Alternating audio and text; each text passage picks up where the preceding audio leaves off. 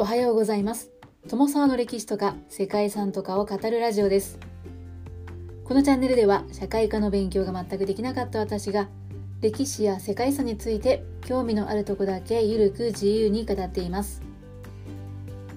本日ご紹介する世界遺産はイタリアのロンゴバルド族県政の足跡568から774年です。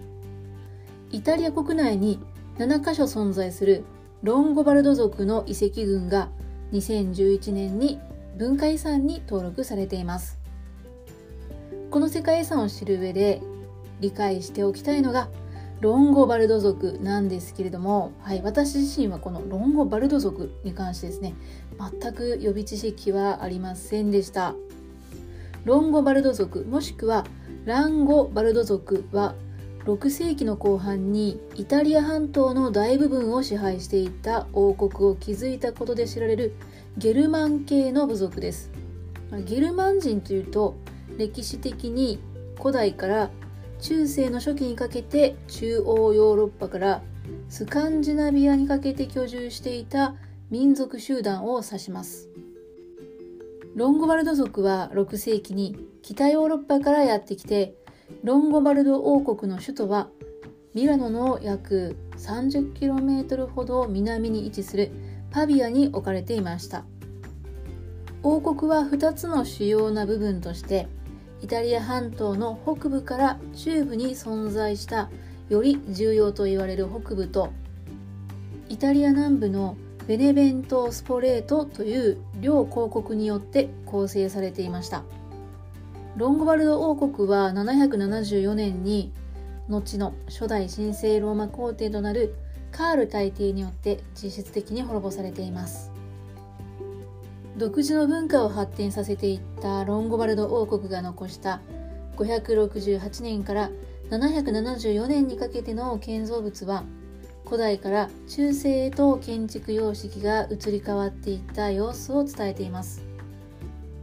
要塞や教会修道院などがありますがこれらの建物に共通しているのは古代ローマの伝統に加えてキリスト教の精神性やビザンツそして北ヨーロッパのゲルマン人の文化が混在していることです。このことはロンゴバルド族がヨーロッパのキリスト教世界の精神的文化的発展に寄与して中世ヨーロッパに影響を与えたということを表しています。ということで本日は200年の歴史を持つロンゴバルド王国がイタリア各地に残した遺跡群。イタリアのロンゴバルド族県政の足跡。568から774年をご紹介したいと思います。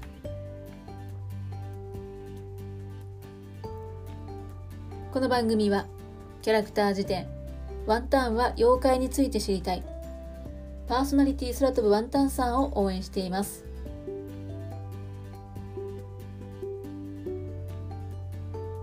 イタリアのロンゴバルド族県政の足跡。568から774はイタリア各地に残るロンゴバルド王国時代の建造物や遺跡などを対象にしています。構成資産はイタリア各地に散在する7県でチビダーレ・デル・フリウーリブレシアカステル・セプリオスポレートベネベントカンペロスル・クリトゥンノそしてモンテ・サンダジェロといった町の物件が登録されています。ゲルマン民族の一派であるロンゴバルド人は4世紀頃から南下を始めて568年に北イタリアに侵入しました。その際にロンゴバルド人が東ローマ帝国が東ゴート王国を征服するという戦いに協力したことで北イタリアにロンゴバルド王国の建国が認められました。ロンゴバルド王国は新たに征服した土地に公爵を置いて統治させるというやり方をしていたんですけども公爵が治める公国は30以上になり572年にファビアを征服すると35人の公爵が集まりこの地に首都を置いてロンゴバルド王国が発足しました。ですがその後ロンゴバルド王国は次第に東ローマ帝国と対立するようになって西のフランク王国そして東のビザンツ帝国つまりは東ローマ帝国から圧力を受けるようになりました。このような状況の中でロンゴバルド王国は教皇に接近して7世紀の初めにローマカトリックに改宗しています。そして教会堂や修道院などが設立されるようになりました。こういった背景の中で最初に建てられた広告が569年に成立したフリウーリ公国でイタリア北東部を統治して王国の中心を担っていました。また同じ年には北中部にブレシア公国そして翌年の570年にイタリア半島中部にスポレート公国南部にはベネベント公国が建国されました。世界遺産の構成資産の7県のうち4県はチビダーレ・デル・フリウーリブレシアスポレートそしてベネベントに位置していますがそれぞれ広告の首都だった町となります。ロンゴバルド王国は7世紀の国王であるロターリの時代にイタリア北東部のベネツィア周辺や南部のリグリア地方を奪取しています。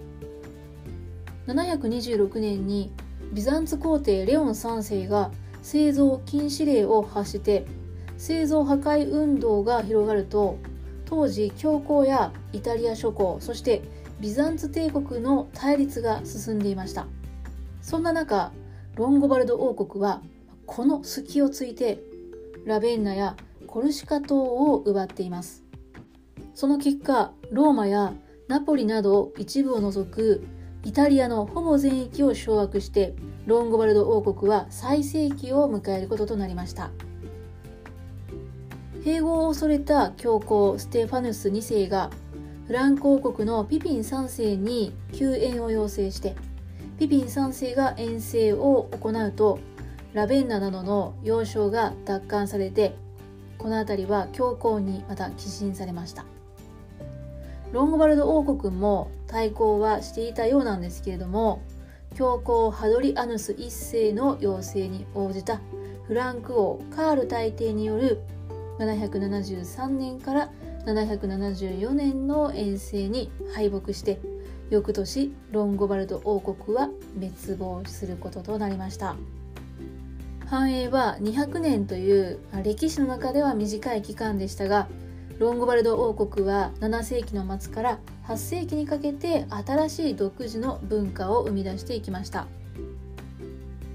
ロンゴバルド族はイタリアに定住すると古代ローマの伝統様式やキリスト教の精神性そしてビザンティン文化の影響などを吸収して自らのゲルマン的な価値と融合させていきました。タリア各地に残されたロンゴバルド王国の要塞や教会そして修道院などの建物は古代から中世へと変遷していく建築様式というのをよく伝えるものとなっています。一般にヨーロッパの中世というのは5世紀の末の西ローマ帝国の滅亡に始まるとされていますが建築史や美術史などにおいてはロンゴバルド王国の時代は古代から中世への移行期と見られていてそうした観点からもこのロンゴバルド族の建築というのは重要な意味を持つものとされています。多くの見どころと構成資産がありますがミラノの東にあるブレシアのサン・サルバトーレとサンタ・ジュリアの修道院は現在は私立博物館となっています。サン・サルバトーレ教会とサンタ・ジュリア教会という別々の教会が一つになったもので見どころも多くこの博物館を目的にブレシアを訪れる観光客もいるそうです。5世紀に殉教したコルシカの聖ジュリアに捧げられたサンタ・ジュリア修道院は753年に築かれた女子修道院で763年には修道院教会としてサン・サルバトーレ聖堂が封建されました。9世紀に再建された際にカロリング・ルネサンスのフレスコ画やスタッコ細工が加えられてさらに15世紀から16世紀の改修ではルネサンス様式の華やかなフレスコ画などが追加されました。館内には紀元後1世紀の翼のある勝利の女神やフラビアン一族の女性頭部のブロンズ像や2世紀から3世紀に作られた色鮮やかなモザイクの床そしてサンタマリア・イン・スラリオ教会のドーム天井に描かれた群青色の星空と壁一面のフレスコ画など見どころがたくさんあります。またスロベニアとの国境に近い小都市チビダーレ・デル・フリウーリはフリーウーリ公国の首都だった都市で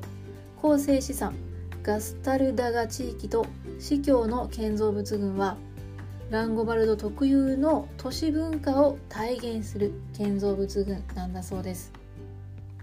一帯はもともと宮殿があったと見られる場所ですが7世紀にベネディクト会が女子修道院を建設しました。修道院に収められたサンタマリア・インバーレ奨励拝堂は通称ロンゴバルドの小神殿と呼ばれているそうです。ロンゴバルド王国後期の最も重要な歴史的建造物の一つとされていて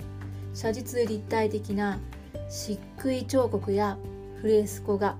大理石の厚板そして円柱やモザイクなど8世紀の美しい装飾が残されています。特に礼拝堂の内部の後人の壁面に描かれている6体の女性像は大理石などの平面に浅く浮き彫りが施された華麗な作品で壁面の装飾芸術と合わせて高く評価されているそうです。またサンタマリア・スンタ大聖堂は8世紀に創建されたものが14世紀から15世紀にゴシックとルネサンス様式で再建されています。大聖堂のキリスト教博物館に収められたカリスト大司教の洗礼版とドゥーカ・ラティスの祭壇はロンゴバルド芸術の傑作として知られています。そして世界中のカトリック教徒が訪れる巡礼地の一つにもなっているのはモンテ・サンタンジェロのサンミケーレの聖域です。サンミケーレというのは大天使ミカエルのことだそうで5世紀の末に3度その姿を表したとされる洞窟の上にロンゴバルド人がさまざまな宗教施設を建造していきました。洞窟自体も見学することができるそうでフランスのモン・サン・ミシェルを出発したミカエル信仰の巡礼者の最終目的地でありヨーロッパ随一の巡礼地となっているそうです。洞窟と周辺を聖堂に見立てて整備されているそうで一帯はチレスタ・バシリカ天の大聖堂と呼ばれているそうです。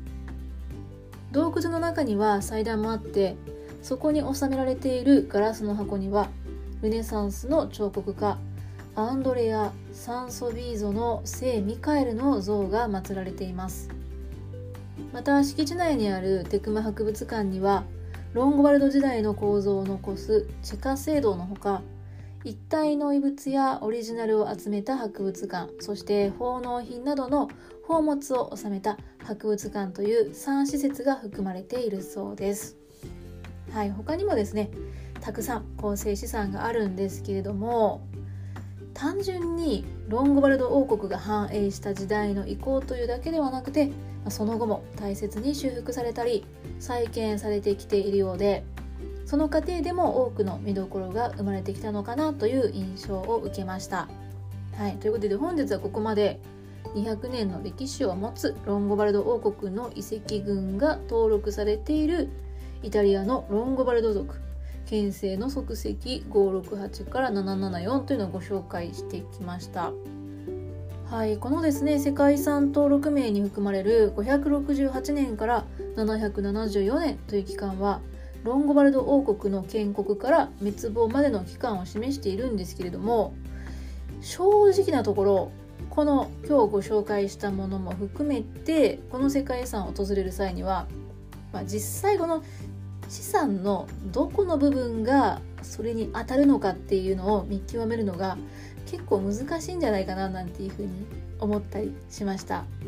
はい、そういった点でですね今日この台本を書くときに、まあ、ちょっと苦労しましたね。はい、ということで、え最後は余談でしたが最後までご清聴いただきましてありがとうございます。では皆様本日も素敵な一日をお過ごしください。友沢でした。